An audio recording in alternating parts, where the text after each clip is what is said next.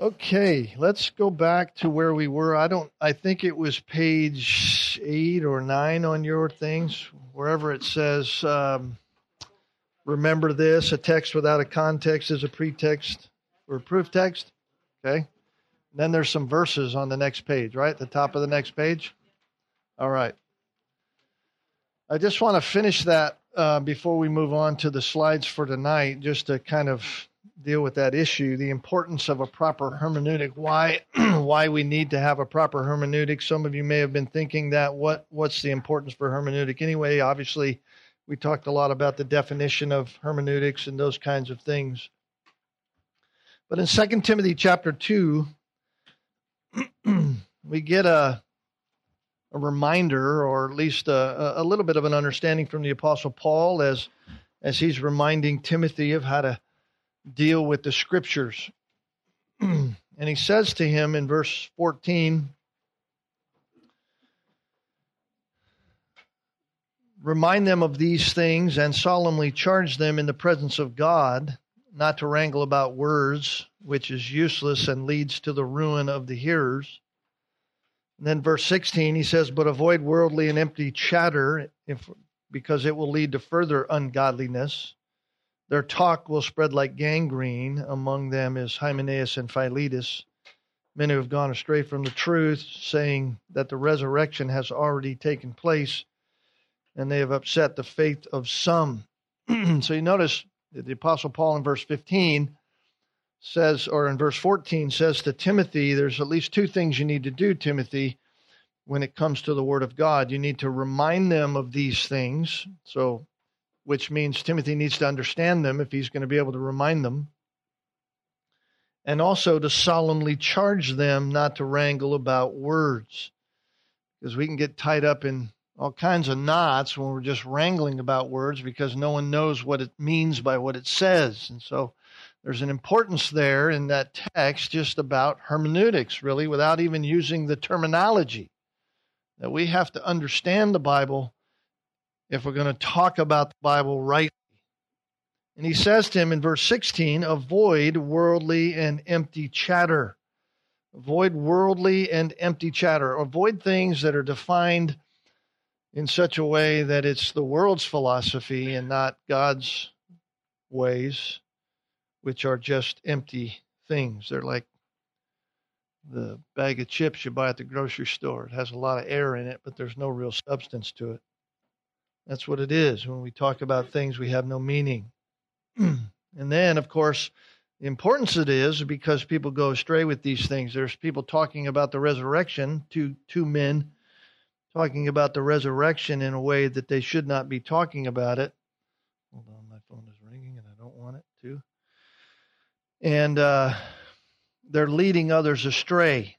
They're talking about the resurrection that's already taken place, which hasn't happened because there's another resurrection, a spiritual resurrection, as well as a resurrection into the future that we will all, who are Christians, be a part of. And so there is bad people out there saying bad things. And so avoid that kind of thing.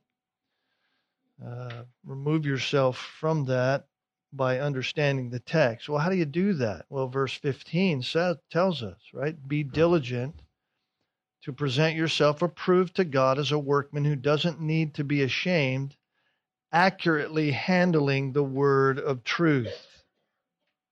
Well, that's the cure. That's the, the way in which we avoid those kinds of things that Timothy's being warned at, right? Present yourself approved. That is, we have to do it the way God wants it and God is our director, God is our audience. So Paul's warning Timothy about how to handle the Word of God, handle it in a proper and an accurate way. And so the context is not preaching. He's not talking about Timothy preaching. He's not talking about some kind of formal thing. He's really just saying deal with these things in a way that is accurate and proper according to the way God would have it. So Paul wants Timothy to be careful in his hermeneutics, dealing with all kinds of situations that he's going to deal with, whether it is formal or informal. We see this again in First Timothy, just turn back a few pages. First Timothy chapter 1. Paul again telling Timothy, beginning in verse 3 I urge you upon my departure for, from Macedonia, remain at Ephesus so that you may instruct certain men not to teach strange doctrines. Teach them not to pay attention to myths and endless genealogies that give rise to speculation rather than furthering the administration of God, which is by faith. Right? Our goal, the goal of our instruction is love from a pure heart, good conscience, sincere faith. Some men, straying from those things, have turned aside to fruitless discussions. They want to be teachers of the law, even though they don't understand what they're saying. Right? They make confident assertions about things they don't know anything about. So, there again, Paul's cautioning Timothy about his hermeneutic, right? Be careful how you handle the Word of God. Be careful how you talk about these things. Be careful in your handling of the truth. You say, well, why is that such an important thing? We'll go over to chapter 4, 1 Timothy chapter 4.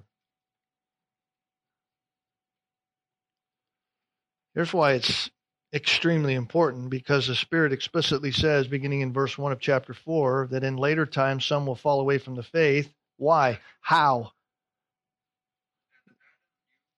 Exactly. She phoned a friend.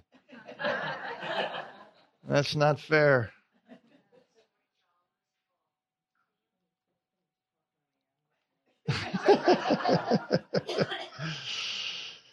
so it says he's there that in latter days there's going to be some who will fall away from the faith. How? By paying attention to deceitful spirits and the doctrines of demons.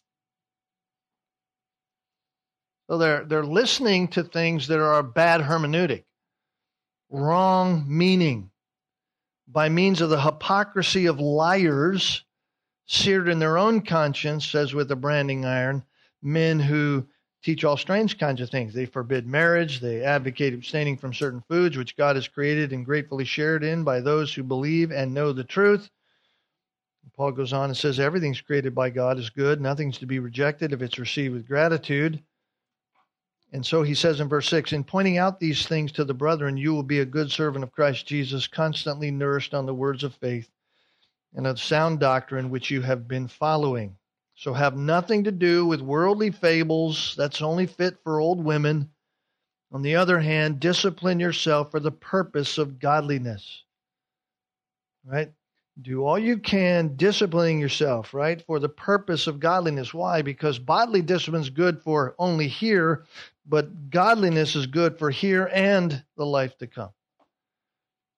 So, this is why hermeneutics is so important because God's word matters. God's word matters. What God says matters. And we need to understand what God says and what He means by what He says because it matters. And so tonight I want to I want to talk about, or at least begin to talk about, the hermeneutic five step bridge. The Hermeneutic five step bridge.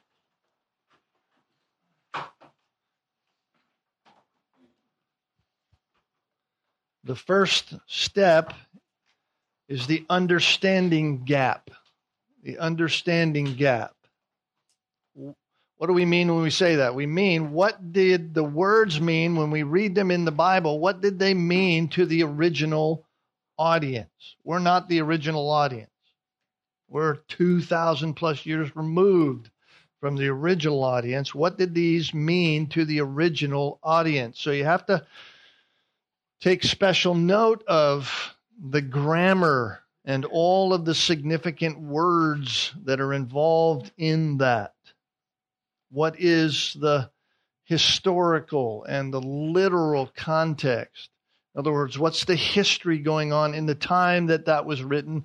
What is the literary context? What kind of literature are you are we reading? And of course, I'm giving you a broad view of these. We're going to cover these over time as we go through our class, but this is the broad view, right? The understanding gap. We have to synthesize the meaning of the passage for the the recipients in in that time. And it, it, would be good for us when you read a text to just kind of in your own mind synthesize it in your mind in maybe one or two sentences of what's being said. Okay? Uh, so we when we communicate the original intent uh, we're not interested in just giving somebody a bunch of facts about something. We want to make sure we're giving the intent of the meaning of the text. So, this is part of our understanding gap when we think about that. Uh, for example, go to Joshua chapter 1.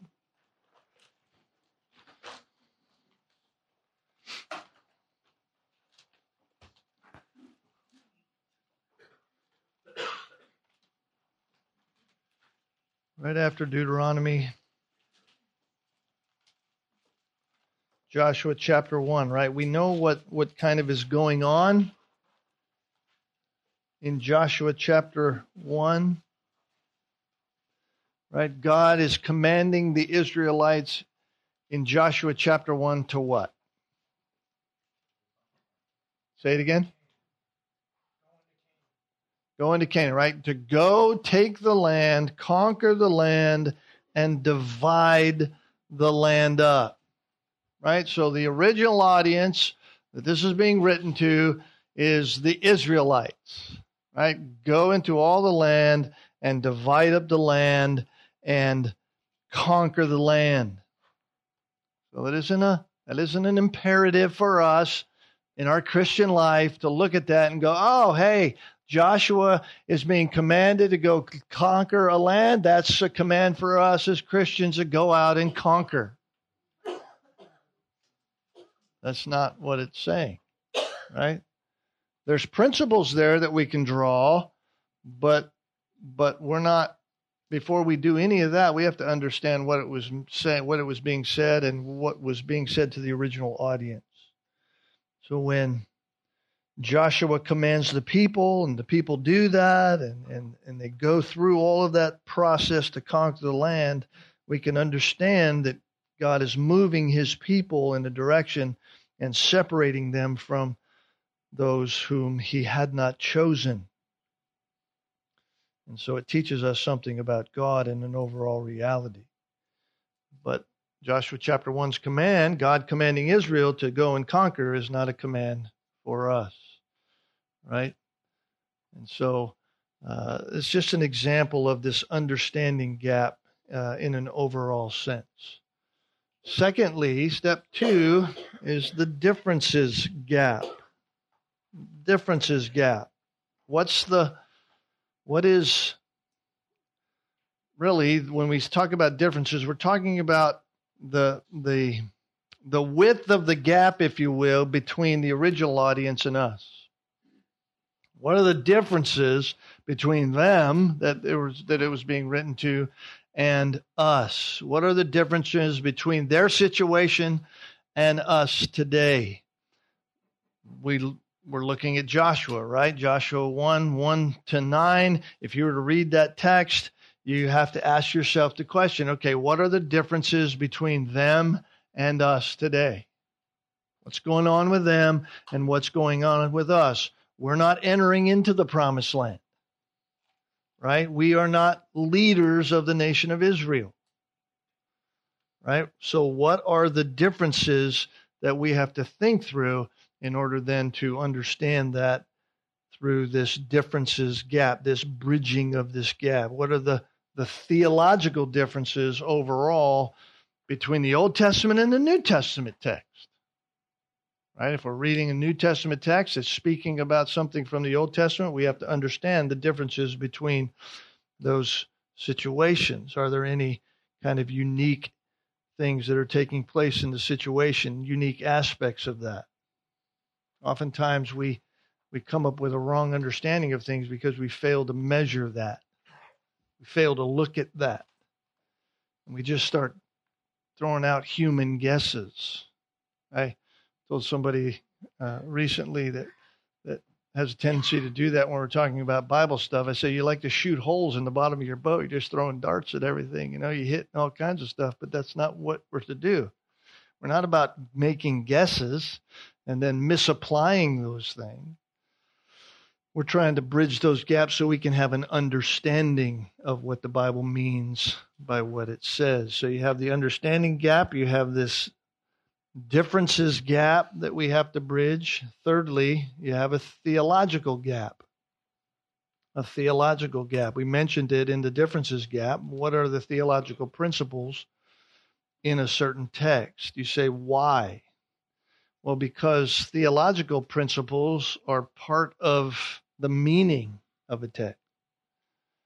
Part of the meaning. This is a when we talk about theology, we're talking about the study of God. This is God's word. So, so it's a theological book.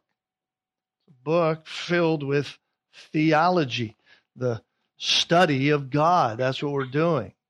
So, as God gives specific instructions to specific recipients in the Bible that happened centuries ago, at the same time, God, in doing that, is giving universal principles to all of his people. Right? So, what was being understood about God in the Old Testament can be how we understand God today. Theologically, the theology of God uh, is is always there, uh, and it has implications for us in our time. So the theological principle should be in perfect agreement with the rest of the Word of God. In other words, you can't have a theological principle that you draw from somewhere in the Old Testament and it contradict the theological principle that you find somewhere else.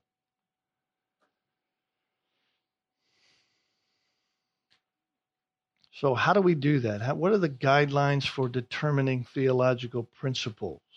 Let me just list a few of them for you, and you can write them down.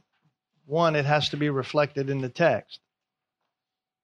It can't just be something willy nilly that you might have thought of in your own mind. It has to be reflected in the text.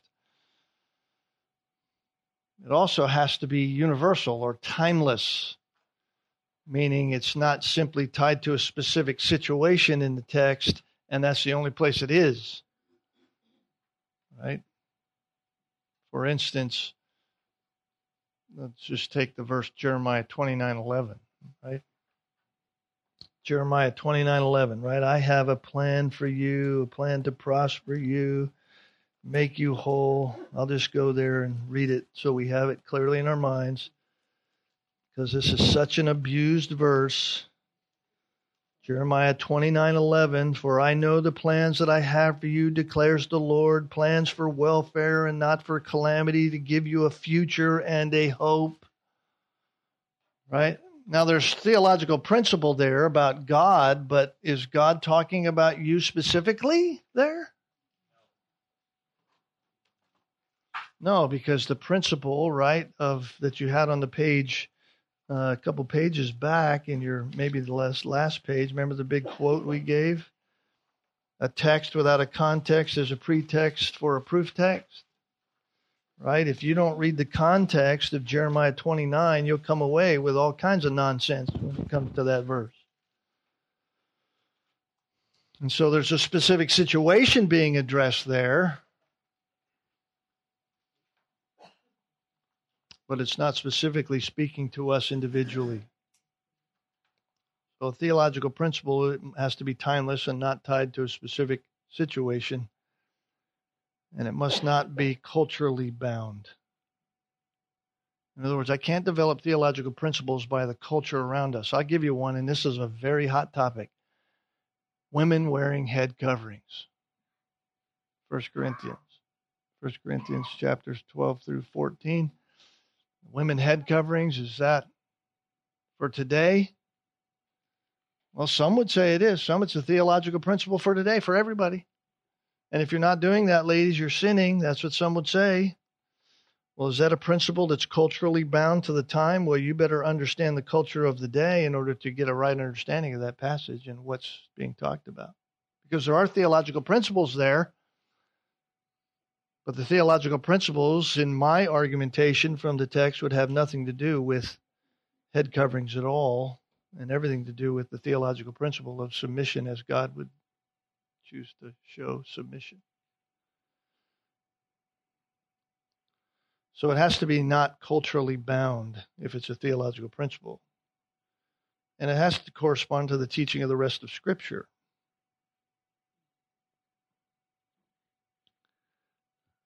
And then finally, it needs to be relevant to both the biblical audience and you, the contemporary audience. So that's the theological principle. So you have the un, uh, or the theological gap. Which one? It needs to be relevant to both the biblical and the contemporary audience. Everybody getting all those, or should I repeat them all? Repeat them all? Okay, so it needs to be reflected in the text, needs to be timeless and not tied to a specific situation in the text. It needs to be not culturally bound. It should correspond to the teaching of the rest of Scripture. And it should be relevant to both the biblical and the contemporary audience.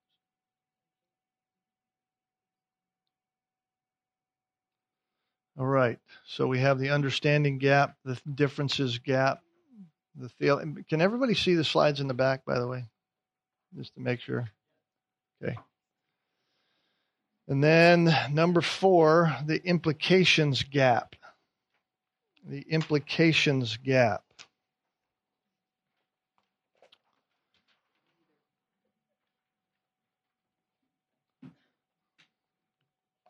What do we mean when we say implications gap? What we're talking about is what are the possible implications of a text? What are the possible implications of what I'm reading in the Bible in light of my life? Now, let me say it this way there's only one implication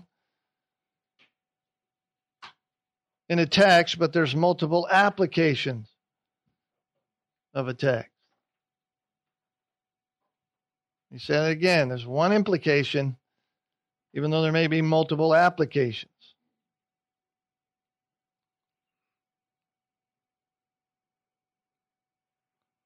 For example, Ephesians chapter 5.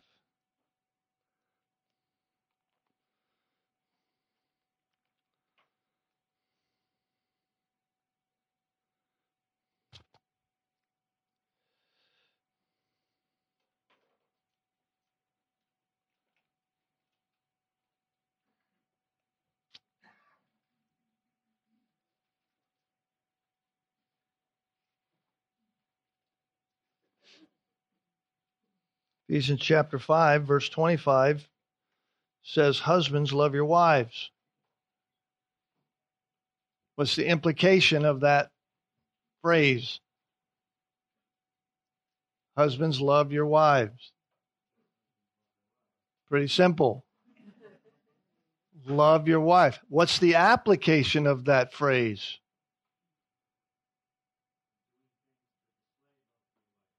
Which will be different for you than it would be for somebody else, right? What about a single guy reading that verse? Is there any implication for that for some single man who's not married?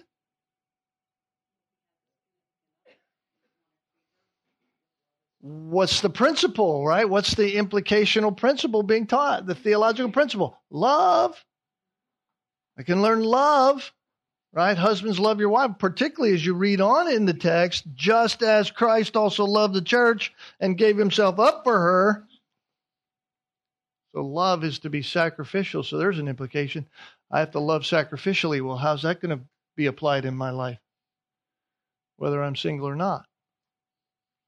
Right? There's some specificity to that implication and application for a husband who has a wife but there are implications for someone who doesn't have a wife, particularly when it talks about love and how love is to be exercised. So you can kind of see how that works, right? How does the theological principle best apply to your situation? That's what we're talking about. That's what implication is. right? Truth. We've we've we've thought about this. We've I think I've even said this in the past. If you've been part of our church at all, this is not truth. Is not tr- or truth that is not applied is truth that is denied. Think about that. Truth that's not applied is truth that is denied. So that's talking about the implication of a truth and then applying it in the various areas of my own life where I need it. So that leads us then to the fifth step, which is the application gap. The application gap, right? What, in other words, what are the specific specific changes that need to occur in my life in light of the implication of that text? What are the changes that need to happen in light of the implications? And of course, we talked about Ephesians 5 in that. So, what are the changes? What specific changes are the, or is the theological principle of that text calling upon in my life to make? Even though Ephesians 5 talks to husbands, there are implications for every Christian there.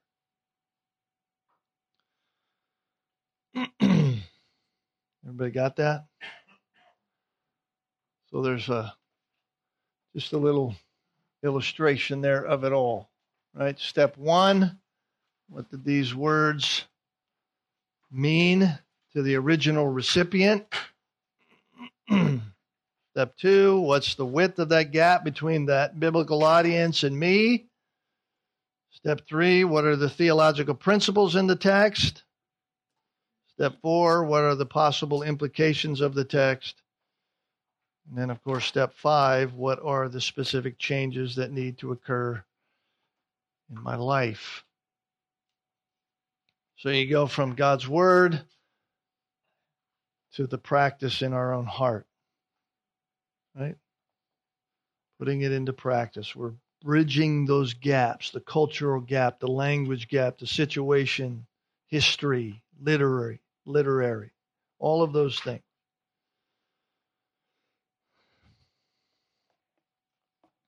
All right, so let's get down to some more boring things. Skills for observing a biblical text. What we're talking about is just observation here. Just observation. Skills for observing the biblical text. First thing we want to talk about is what is in a sentence. That's what we have. Now, here is a problem with us when we read our Bibles. Most of us read verses, don't we?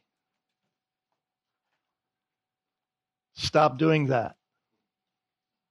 Stop doing that. The verse numbers are not inspired, they were not put there by God. They were put there just for our helps in years past. What you need to do and what you need to get yourself in a habit of doing is reading sentences. Look for punctuation in your Bible. Look for punctuation in your Bible. If you don't do that, you will find yourself reading things strangely.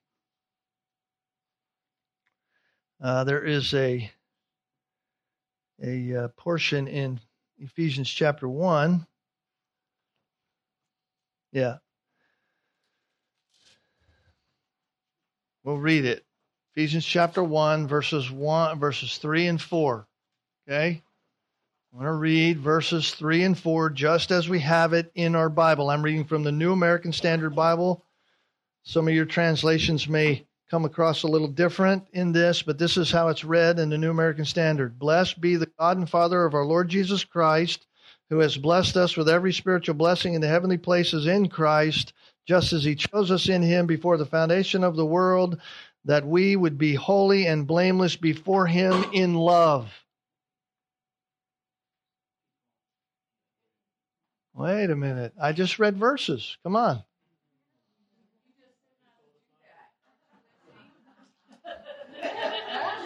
You see what happens? You see right there in verse 4, there's a period after him.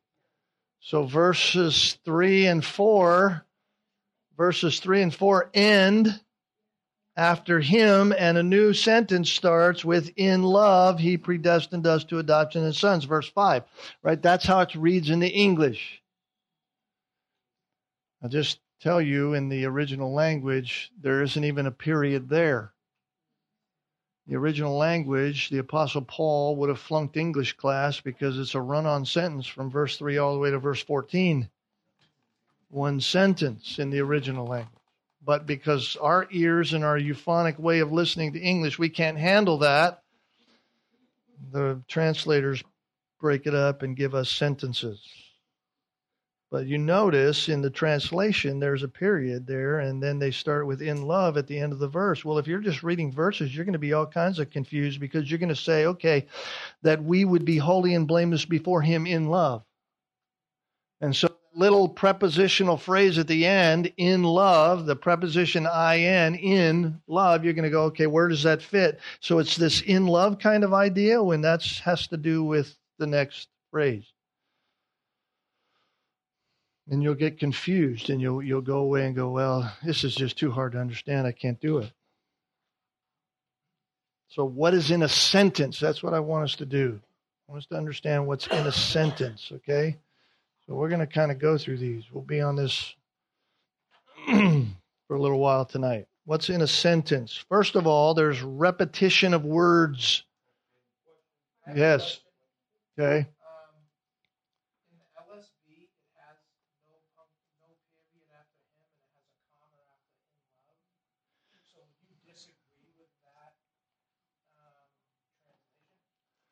The the question i'm going to repeat it for the for the people who are listening somewhere else. Anyway the question is in the in the legacy standard bible that's the lsb right? There's only a comma there not a period and so joe is saying do you in love right? So there's no period after him they have a comma after love. So the translators which is the lockman foundation the same translators of the new american standard and the Legacy Standard Bible have changed the punctuation to try to reflect more of the original language, which is one sentence from 3 to 14. So they put a comma there because what does a comma do when we're reading? Well, let me take a little breath, right? We slow down a little bit. So that's all they're trying to do, right? In the in the version that I read, which was the when they brought out the New American Standard, they put a period there, a full stop. Stop. They're still. Yes. The fact is, the, the fact is, when we're reading, we want to read a sentence, and a sentence ends with what? Period, Period or an exclamation point or a question mark or something that ends, right? And a comma would tell us, keep going. Yeah. Keep going. So that's good. So thanks for the question to clarify. so repetition of words, we want to look for that in sentences right? It reinforces, repetition of words reinforces, they support other words in a sentence. Okay? So I want to just kind of use some examples as we go through this. First John. First John chapter 2.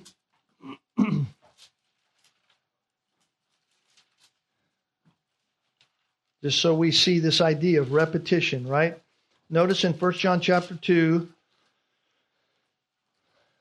beginning in verse 15, the author, John the Apostle, says, Do not love the world nor the things in the world.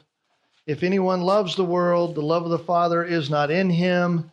Verse 16, For all that is in the world, the lust of the flesh, the lust of the eyes, the boastful pride of life is not from the Father, but is from the world. The world is passing away and also its lusts, but the one who does the will of God lives forever. Now, as you read that, what word keeps you keep hearing over and over and over again? World. Right? How many times does John say the word world there? Several times, right? How many times does the word love occur? Many. So all of these are, are giving you clues to what the meaning, what the drive of that sentence and that phraseology that he's using there, what it says. Um, you can just write this verse down. We won't turn to there, but Second Corinthians chapter 1 verses 3 to 7 on your own time. Read that and just write down how many times does the word comfort occur. Second Corinthians chapter 1 verses 3 to 7. How many times is the word comfort used? Just just look at it and go, "Oh, okay." Oftentimes when I'm doing funerals and things like that, I'll read that passage because it's very important for us comforting one another. So, re- repetition of words is important in a sentence. Anytime an author is repeating something, you ought to say to yourself, oh, wait a minute, that's got to be important. Right? That's got to be important. Right? Here's, here's one that's really important Holy, holy, holy is the Lord God Almighty. Why would God say it three times? Exactly. Holy, holy, holy, right? God's saying, listen, don't forget this. Pay attention to this. This is important. Right? So, repetition of words, very important. Number two, contrast. What did contrast do? Contrast help help us build discernment, right? They, they give us this antithetical mindset, if you will, uh, that helps us look at things rightly. Go to Pro, I'm going to just show you this in a few places. Proverbs 14. It's all over the Proverbs, but I'll just show you a few. Proverbs 14, verse 31. And here's a contrast. He who oppresses the poor taunts his maker, but he who is gracious to the needy honors him. So he who oppresses the poor taunts his maker. Who's the maker? God. That's the implication. But there's the contrast. He who is gracious to the needy honors him. Who's the him referring to? God, right? It's pointing back. It's the you'll hear this term, the antecedent of maker. Maker and him are are the same person. Notice chap notice Proverbs 15 verse 1, another contrast. A gentle answer turns away wrath, but a harsh word stirs up anger. So it helps us have this discernment, right? Right? There's discernment with that contrast. Oh, if I answer this way, wrath gets turned aside. Wrath doesn't get stirred up. Wrath doesn't start. But if I answer with this way, then anger comes. That's anger, which is a wrathful thing. So I so I can gain discernment just by that, just by looking at the contrast. Now go into the New Testament. Go over to Romans. Romans chapter six. Yeah, go ahead. Sure, sure. The uh, the uh, translators try to do that in order to help us, because because most uh, English speakers are grammatically illiterate, and so they help us. Uh, try to give us translations which will give us clues like that. Um, but you can't necessarily rely on those because you might pick up translations because in our day and age, there are even translations that try to make God a gender neutral. So you can't tell who it is. So Romans chapter 6, very common verse, verse 23. For the wages of sin is death. But free gift of God is eternal life in Christ Jesus our Lord. There's a there's a discerning contrast. Right? We can know God, have our sins forgiven. Right? God has a free gift for us if we will confess our sin. Notice Ephesians 5. Why I said have your Bibles because we're going to be going a few places. Ephesians chapter 5 and verse 8.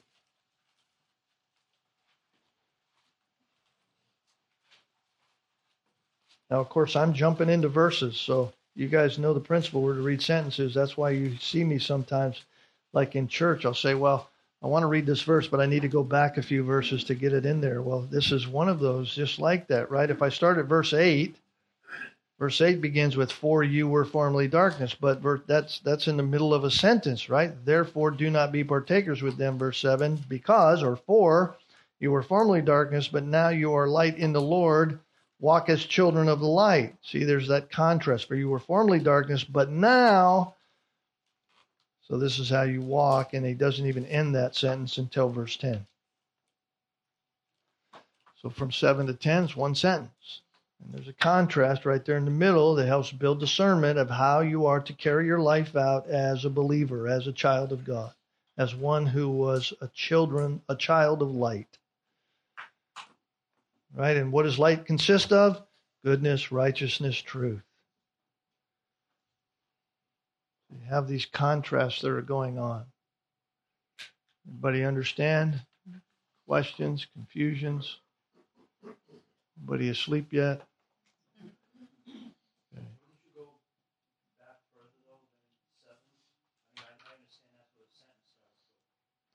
Well, certainly to get we're we're just simply talking about sentences and observing sentences, but certainly in an understanding of the text itself, yeah, you're gonna you're gonna take more, and we're gonna we're, after a sentence comes a paragraph, after a paragraph comes a discourse, after a discourse comes a book. So we're we're gonna we're we're going through all that. Okay, so right now we're just we're going with the smallest and building out to the bigger. So we're in contrast, and the and then number three comparisons comparisons. They just simply highlight or expand a thought. They compare something with something else. Right? Proverbs again. Proverbs 25.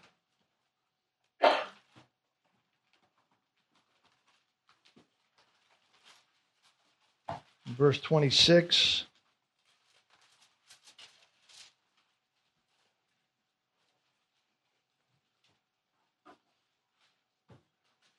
says, like a trampled spring and a polluted well is a righteous man who gives way before the wicked. So, so there is a con, there is a comparison going on, right? Here's what a righteous man doing a compromising activity looks like or is like so that you can kind of get an idea in your mind. He's like a trampled spring. He's like a polluted well. He's dirty water. It's not good for you. That's the idea. Right? So you want to hold on to that integrity. Right? You you compromise and give way to the wicked, you're like polluted water. Uh, we have it in the New Testament. It's all over the New Testament as well, but I'll just show you one. James 3.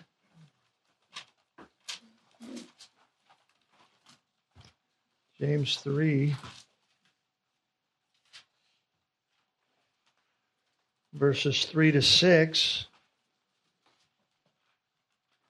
Now, if you put the bits into the horses' mouths so that they will obey us, we, we direct their entire body as well. Look at the ships also. They, even though they're so great, they're driven by strong winds, they still are directed by a very small rudder wherever the inclination of the pilot desires. Now here's the here's the comparison. So also the tongue is a small part of the body, and yet it boasts of great things. See how great a forest is set aflame by such a small fire. So the comparison is there with horses and with ships and the, the way in which you can control large objects with something very, very small. The comparison that's being made by James through the Spirit is the tongue is a dangerous thing. It can it can do a lot of it can move a lot of big things in a wrong way if you're not careful. That's the idea. So the focus is on similarities. Uh, the the comparison is often used in the Bible to teach a spiritual truth that's known or being shown by some physical reality, like we've seen. Right. So there's a there's a similarity going on that's being shown through comparison, and it's a spiritual truth that we're seeing by these physical realities that are being used. So in sentences, you have those things going on. Number four in your list is is uh, just that lists. Lists. Let's build details for comprehension. Right? They they just stack on things for for better understanding, better comprehension. We we have this in in verse or in uh, Galatians chapter 5, one place. Right? When there's more than two items in a list, right? If you have more than two, it's a list. Galatians chapter 5, you get you get a couple of good examples of this. Chapter 5, verse 22 and 23, the fruit of the Spirit is what? Love, joy, peace, patience, kindness, goodness, faithfulness, gentleness, self control. That's a list, right? It's a list. Against such things, there's no law. So there you have a list of things itemized down that help you understand what it looks like to live out obedience to the Spirit. This is what the Spirit produces. This is the fruit of the Spirit. But go up a couple verses before that, you notice there's another list. The deeds of the flesh are evident also immorality, impurity, sensuality, idolatry, sorcery, enmity, strife, jealousy, outbursts of anger, disputes, dissensions, factions, envying, drunkenness, carousing. He just goes on. I mean, right? So all of those help help us have a detailed, itemized understanding and comprehension of what it means to have the flesh work itself out. This is what goes on. You see that stuff in your life? That's fleshly. You see the fruit of the Spirit in your life? That's the Spirit because you're submitting to the things of God, submitting to the Spirit, and that's what's coming out and being produced in your life. So you have to look at those things and maybe even ask yourself, what's the order of the list? What is there significance in the order? Because oftentimes the original writers would write things in a list and put the most important things first in the list. They do that for emphasis. So, are any of the items in the list grouped together in a certain way, in a specific way? You notice in Paul's list in Galatians 5, verse 19, you have immorality, impurity, sensuality. Right? Those seem to be relating to the area of sexual sin. And then you have idolatry, sorcery, enmity, strife, jealousy, all these different things that deal with uh, the love of self and the desire to, to, to strike out at other people. Then, of course, you have drunkenness, carousing, and things like these. So there's another area in which it's outworking. So there's there's almost a sense in which Paul is grouping these together to, to give us the idea of an overarching grouping of sinful activity that takes place.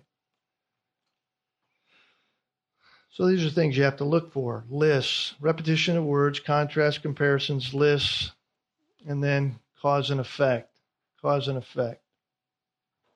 This shows just shows relationship, effectual relationship between things. We looked at it before, but back in Proverbs 15, verse 1 again, you have this relationship going on. A gentle answer turns away wrath, but a harsh word stirs up anger. So there's a cause and effect there. Right? The cause, gentle answer. The effect turns away wrath. The cause, a harsh word. The effect stirs up anger. So you have that effectual cause and effect relationship going on. We saw it in Romans 6:23 as well. The wages of sin is death, but the free gift of God is eternal life. So there's a cause and effect.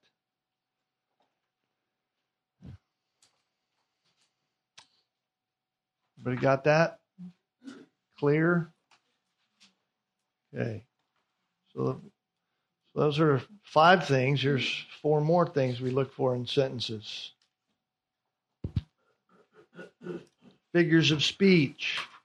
Figures of speech.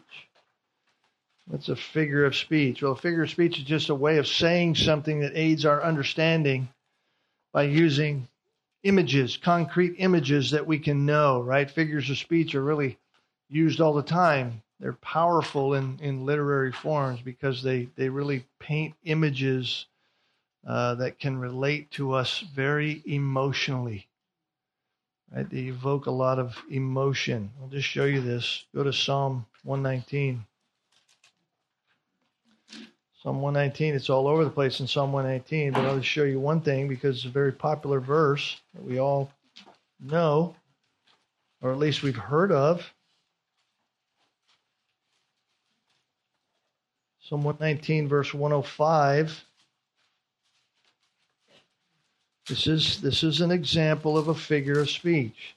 Your word is a lamp to my feet and a light to my path right? Well, that's that's very good. That's a figure of speech. Is God's word an actual lamp? Is this an actual lamp? No, you don't light a bedroom with it. But it is it is drawing me with that that illuminating understanding, right? It's it's a it's a shining light on the direction of my life, my path. So it's it's a lamp.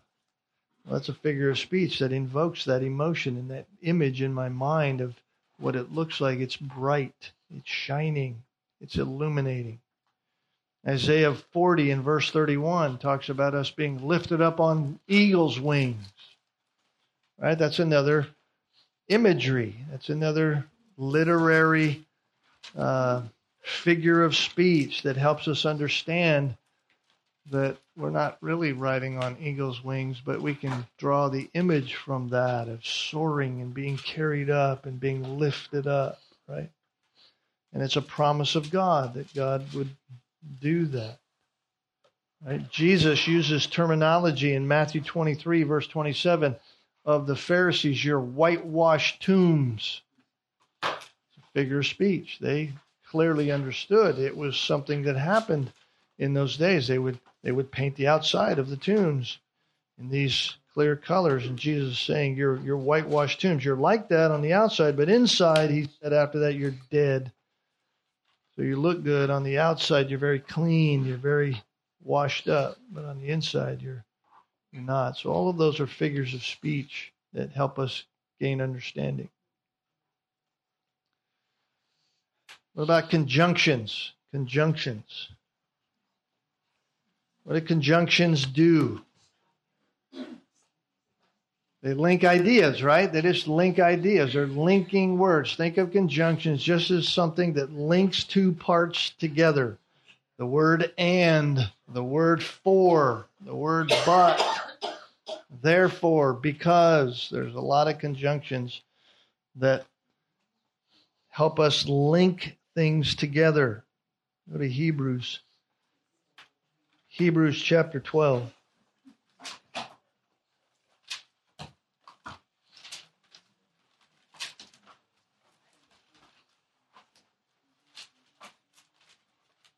I know some of this um, seems rather mundane and uh, 10th grade grammar stuff. But if you think this is 10th grade grammar, you haven't seen nothing yet. Because this is what we need to understand, because this is why we miss things.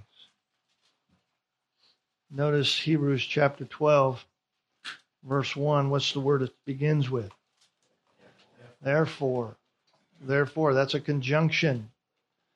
Now, if you think of a conjunction like that link between two train cars, then you know right as you're reading that that that's linked to something else. So I can't understand the full meaning of the author without understanding what it's linked to. And anytime you see that conjunction, then you have to go backwards. You have to go back and read what is previous to that. And what you have previous to that is chapter 11, which is this whole chapter about all these people who lived by faith. Right? You have a, a whole catalog going all the way back to Abel, back in chapter 11, verse 4, and he walks through all kinds of named people and then several who were not named. And then he gets to chapter 12 and says, Therefore, since we have so great a cloud of witnesses surrounding us,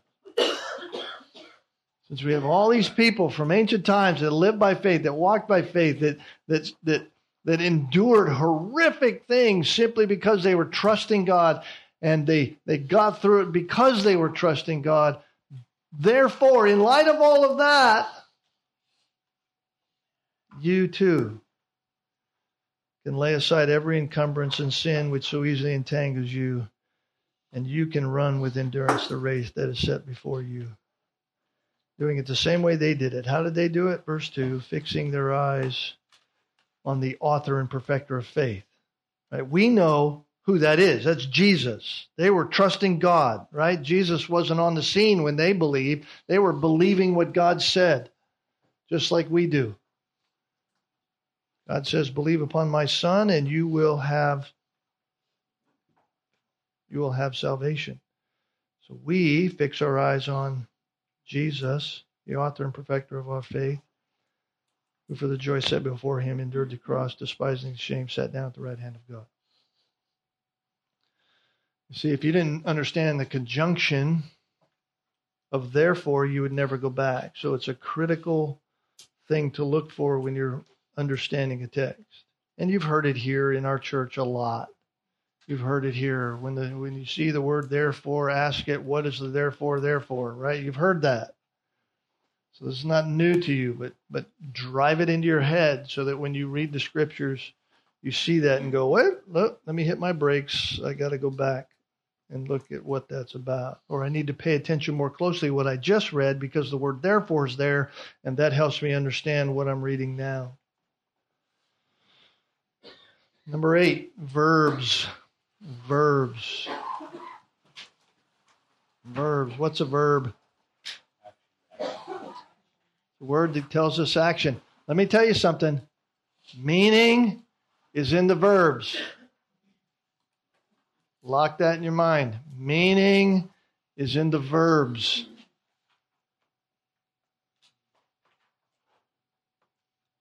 You have to, and you have to kind of make a special note of this. We're going to kind of look at this in some weeks to come, but make a note of this. Verbs, you have to know whether they're past, present, future verbs.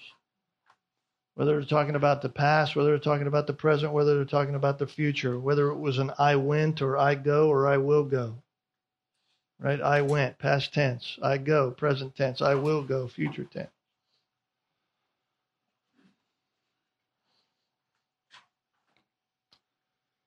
And is it something ongoing? Is it is it a continual action that that verb's talking about? All these things are just just kind of giving you the overview, the umbrella of all of this. Is that is that action word a command? Is it a command that I need to do something? Right? Ephesians chapter four just to give you an example, I want to make sure you have some examples that you can look at. Ephesians chapter 4.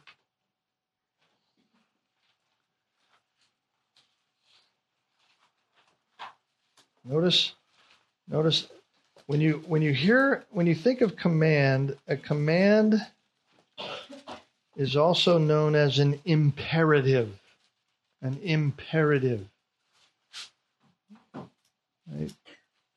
If I said to you, it is imperative that you do this, right? It means you you you have to do it, right? That's that's a command, right? You must do it. That's imperative. Well, notice Ephesians chapter four.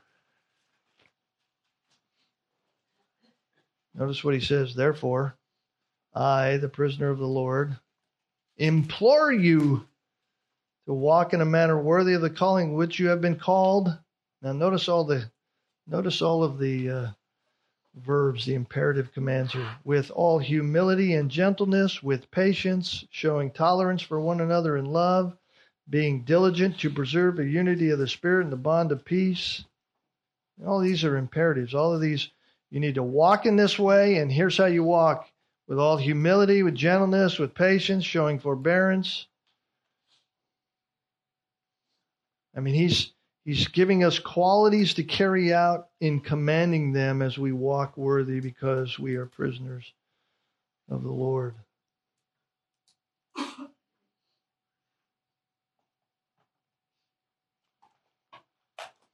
Colossians chapter 3 and verse 1, you can just write it down, read it later. But Colossians chapter 3, verse 1 has active and passive verbs in it. Active and passive. So verbs are important. Verbs are where meaning lies. God is a God of verbs. And then, of course, number nine, pronouns. Pronouns. And we've already touched on a little bit because I asked you when we read about the maker, and I said, Who's the him? Well, him is a pronoun, right? Words that substitute for a noun or another pronoun. Going back to your 10th grade grammar, a noun is a person, place, or thing, or idea. Person, place, thing, or idea. Right? So we have to be sure we identify the nouns. And nouns both have, isn't it interesting, in our world of gender confusion, language, I don't care which language you have, which you're in, which language you talk about, in language there are gender specifications to nouns. They're either masculine or feminine or they're neuter. They have them all. We have to know that. For example, go to Ephesians chapter 3, or I'm sorry, chapter 1.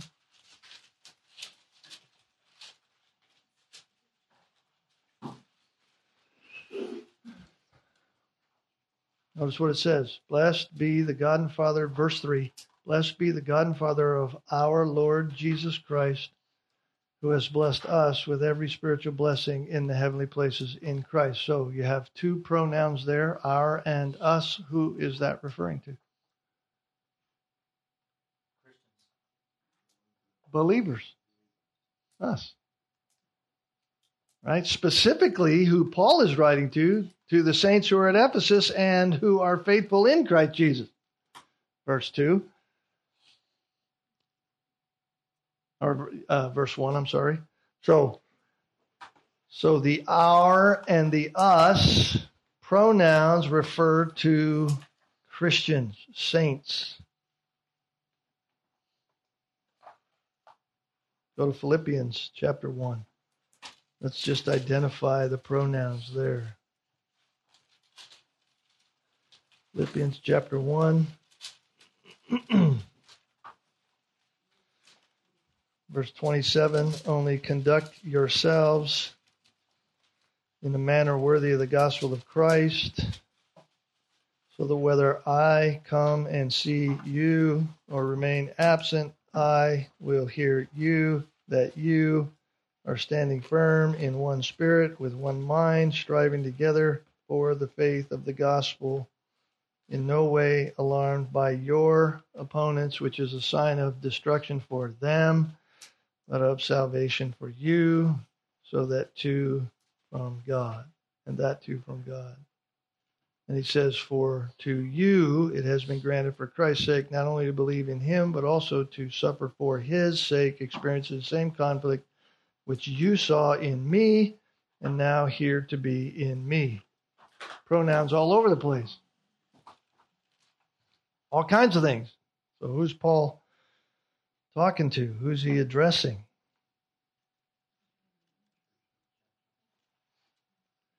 I hear a lot of mumbling. What is it? Sometimes it's the Philippians, sometimes he's referring to himself, right? Sometimes he's referring to God, right? For his sake, he says in verse 29. Believe in him, right? So a lot so it's it's all of them. And so you have to identify so that we're not confused when we're reading these kind of things and, and come away with some bizarre understanding. What's happening in a sentence? Sentences are important. Read sentences. Don't read verses. You, somebody's going to go away here, talk to a friend, and you're going to say, At our church, our pastor tells us not to read verses. Wait a minute, finish the sentence. finish it, right? Read sentences. Sentences. Where's the meaning lie in a sentence? What? In the verb. Read the verbs. We're going to learn what verbs are later on, farther down. Of course, this is overall. You guys are going, wait, I thought this was hermeneutics class, not English class. Yes. Yes, it is. Right? It's about that. Time is 8 o'clock. 8 o'clock. The next thing we want to talk about is what's in a paragraph, but I'm not sure we have time. What's in a paragraph?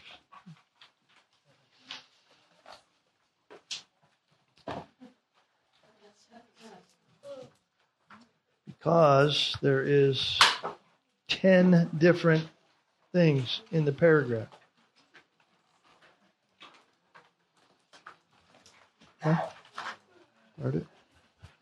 We'll do a few of them and then we'll pick up where, where we're going to leave off, okay? So, what's in a paragraph? What's in a paragraph? Here you go, right? What's in a paragraph? Well, you got paragraphs that move from general to specific, right? In other words, you have a broad beginning statement, potentially, and then you have the paragraph that explains more of the details. Right? If any of you took English composition when you were in school, you understand that right? Write a purpose statement, and then the paragraph flushes out the idea from the purpose statement. Well, that's exactly how God communicates with us, right? Notice Galatians chapter 5. Galatians chapter 5. And I'll just begin in verse 16, right, with the contrast. But I say, walk by the Spirit, and you will not carry out the desires of the flesh. Now, there's a general statement. Walk by the Spirit, and you won't carry out the desires of the flesh. Right? That's a general statement. And then the following verses, particularly when you get down to verse 19 through 21, flushes out what it looks like to walk by the flesh. So there you have a paragraph which goes from general to specific. So you got the specific statements about gratifying your flesh and specific statements in 22 and 23, which talk about how to walk by the Spirit. That's the kind of idea when we're talking about a paragraph. There's, there's those statements that are made, and the rest kind of deals with it. So you, you don't want to just go, well, I'm going to pull out a pull out something here without trying to understand or explain the rest of it. You know, when we walk through that passage in our evening services over the last months, we talked about that at length in detail as to what that looked like so that we would have a full understanding of that. So you have that, right? General to specific. Secondly, you have questions and answers. Is that up there yet? Questions and answers. So sometimes the author in a biblical text will begin with a question, typically a rhetorical question, and then they'll proceed to answer that rhetorical question, right? For example, Romans chapter 6 says what? Romans chapter 6, verse 1. Somebody read that for us. What shall we, what shall we say then? Is that the whole verse 1? Okay, read verse 1. Romans chapter 6, verse 1. What shall we say then? Are we to continue in, uh, in sin that grace may abound? So there's the question, right? Romans 6 1 begins with that question. What shall we say then? Are we to continue in sin that grace might abound or grace might increase? And then verse 2 answers the question. What's it say? By no means. May it never be. How shall we continue in sin? Right? So that's the idea. There's questions being asked and answers being given, which help us understand what the author's intent is. So you have general to specific, and you have questions and answers. And third, sometimes you have a dialogue taking place, conversation going between two or more people. Right? Might be a hypothetical conversation. Maybe it's just a part of a parable that's being said that that is stated where two people are speaking. And so you have to ask all kinds of questions when you come to those things. Who's who's talking? Who's speaking? You notice in when I was teaching on Sunday morning in Luke chapter 7, I said there were three people involved in the incident, right? In the situation. There were more people there, but three people that were talking or three people that were involved in that. You had Jesus, you had the woman, and you had the Pharisee Simon. So you had all three of those things going on in this conversation. So, who are the speakers? What's the setting? Are there other people that are there participating? Is there some kind of argument being made, some kind of discussion going on? Is it a lecture happening? Maybe some kind of friendly exchange taking place between them? In other words, what's the point of the dialogue? Remember the dialogue Jesus has with the woman in Samaria, Samaria in John chapter 4? The dialogue starts about water at the well. Give me something to drink. Well, I have living water. If you knew who I was, you'd have living water. And she says, Well, give me this water. And he says, Well, you know, go. Uh, she says, Let me go to my husband. He says, You have five husbands? You've had five husbands? She, Whoa, this guy knows more about me than I thought. Right? All that goes on. So there's that dialogue going on. And again, I talked about the one from Luke that we just taught last last yesterday. So you have general to specific things happening in paragraphs. You have questions and answers going on that build paragraphs. You have dialogues happening, and then you have purpose statements. Purpose statements in paragraphs. The author's purpose is to state the reason, the result, or the consequence of some kind of action. Um, we get this in Ephesians chapter 2, a very well known passage that we often quote. Ephesians chapter 2, verse 10. There's a purpose. I'll begin with verse 8 For by grace you have been saved through faith, and that not of yourselves. It is the gift of God, not as a result of works, so that no one may boast.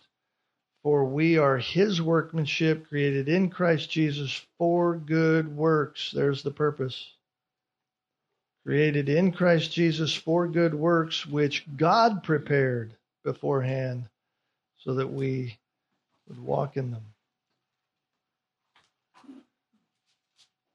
So there's an author's purpose statement right there. God saved us not so that we could just do whatever we wanted, we live any way we wanted. We go around telling people we're righteous people and live in any way we want according to the things that we've decided. No, God has created good works that we should walk in those. If we're saved, that's how we ought to live. Can't say, well, that's your interpretation. No, no, it isn't. That's that's what God means by what He says. How do you know that? Because that's what God says. Because that's what the verbs mean. What the English means. That's what the words mean. God meant to to to communicate with us so that we would do what God says.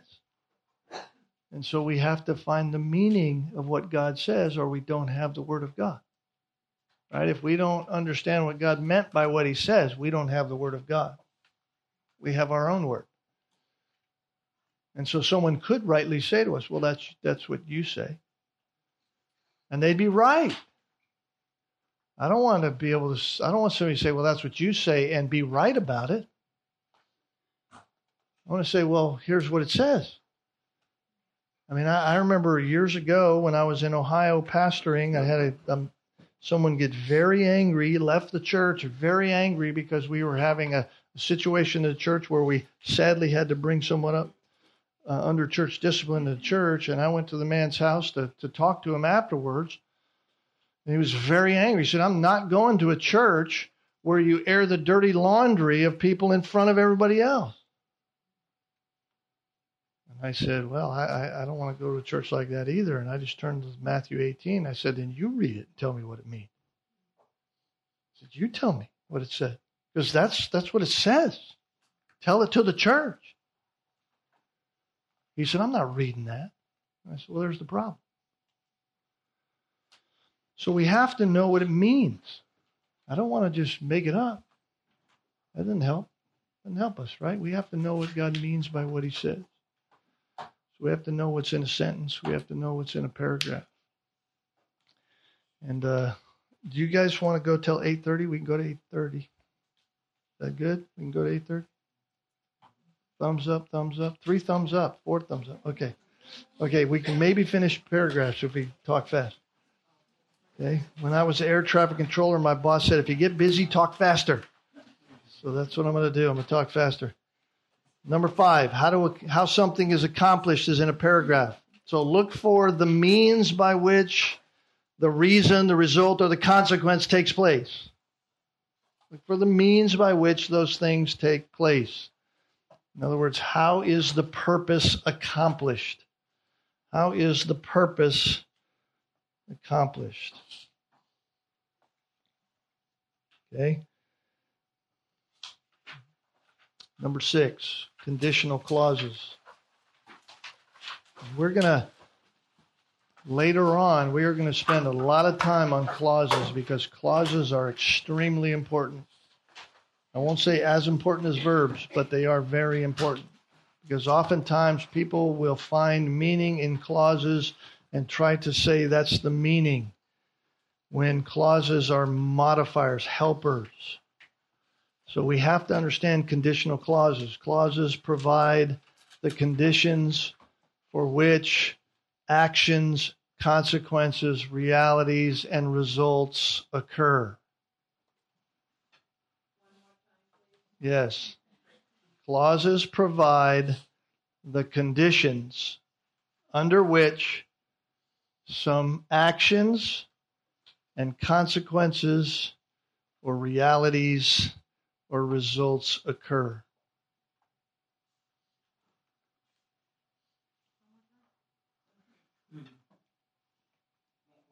Okay, conditional clauses, right? Clauses provide the conditions. Clauses provide the conditions under which some actions, some consequences, reality, or results occur. Oftentimes, conditional clauses begin with, with these words if or unless. There are others, but those are very typical. If or unless. Those are conditional, what we would call conditional conjunctions that introduce a type of a clause. And we're going to look at clauses more. So I don't want to get you into the weeds in clauses yet, but just understand in a paragraph there's all kinds of conditional clauses that can be there.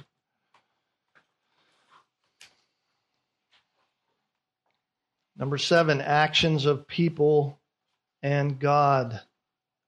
So identifying who is doing the action and who's not is critical for interpreting the Bible. Who's doing the action, who's not doing it. So ask yourself, what is God up to in this passage? What's God doing? Ask yourself, what part do people play in this?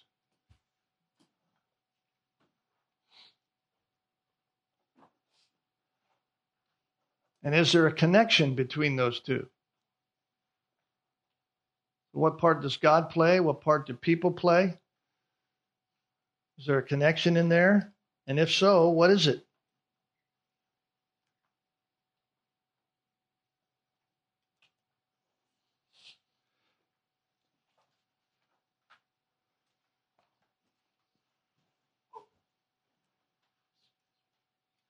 Ephesians chapter 5, just as an example, verses 1 and 2. Therefore, be imitators of God as beloved children and walk in love, just as Christ also loved you and gave himself up for us, an offering and a sacrifice to God as a fragrant aroma. So, what are the roles of people in Ephesians 5, verses 1 and 2?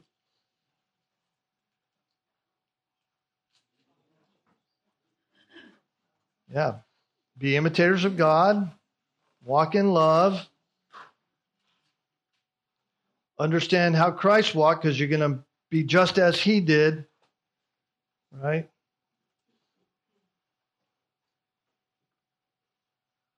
Just as Christ was an offering, a sacrifice, all of those things are our role.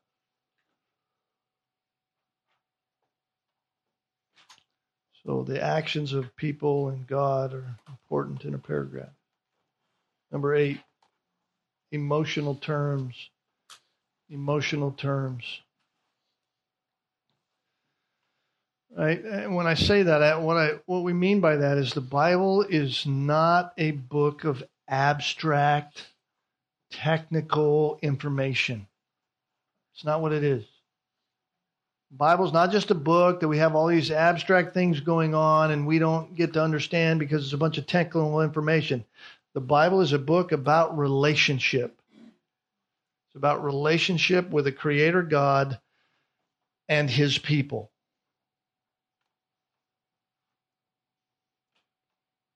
So, we have to ask ourselves what are the words and phrases that bring about that strong those strong emotions?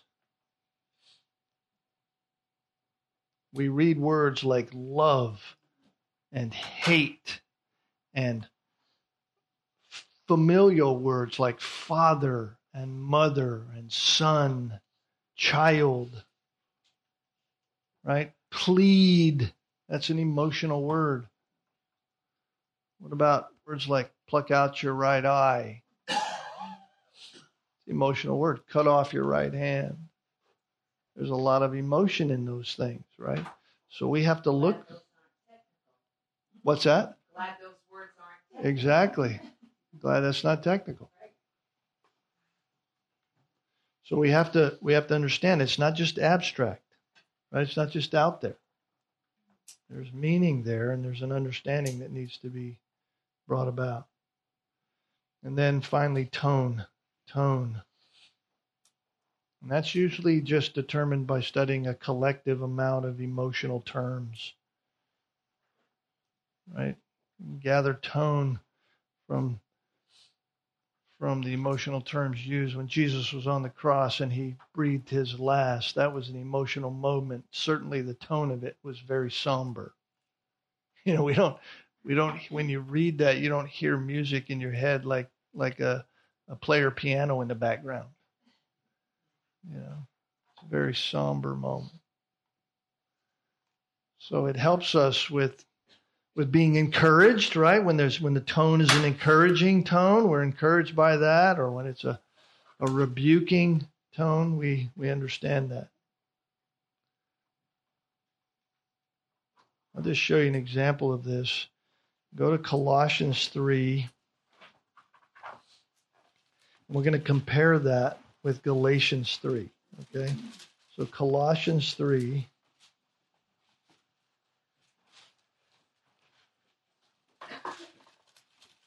This will be the last thing we do.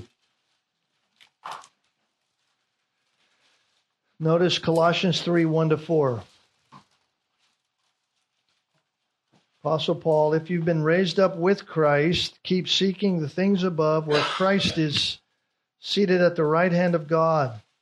Set your mind on the things above, not on the things of the earth. For you've died, your life is hidden with Christ in God. And when Christ, who is our life, is revealed, then you also will be revealed with him in glory. Very encouraging, right? Very, very uplifting words and emotion.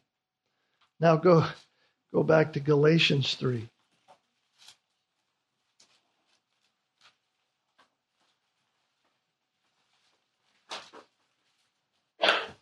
Notice, notice verses 1 to 4 there of Galatians 3.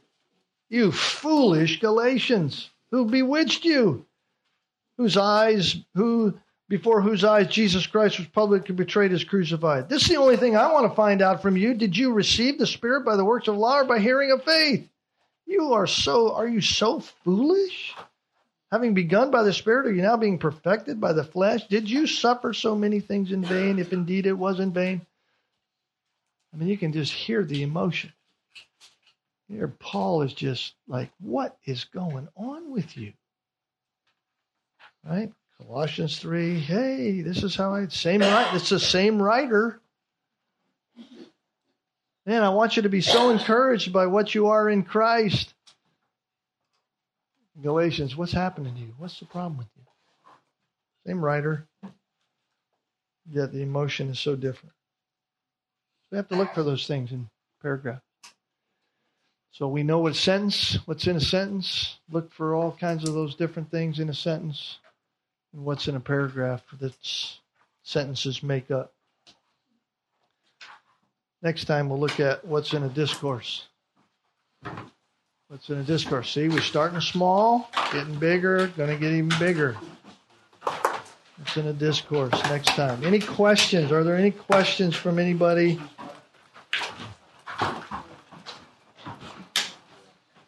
Yeah, Terry. We got a we got a question, so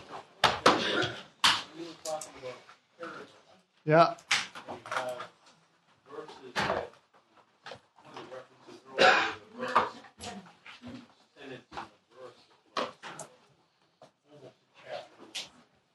Multiple verses.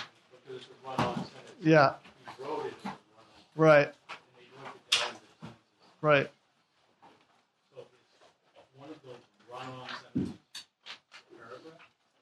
Uh, well, it wouldn't it wouldn't necessarily be a paragraph in the technical sense of the word. But in order to understand the full sense of all that Paul is saying in Ephesians chapter 1, verses 3 to 14, you have to break it down to smaller parts. Exactly. You need to so you can yes, you need to you need to know the full deal so you can understand the parts.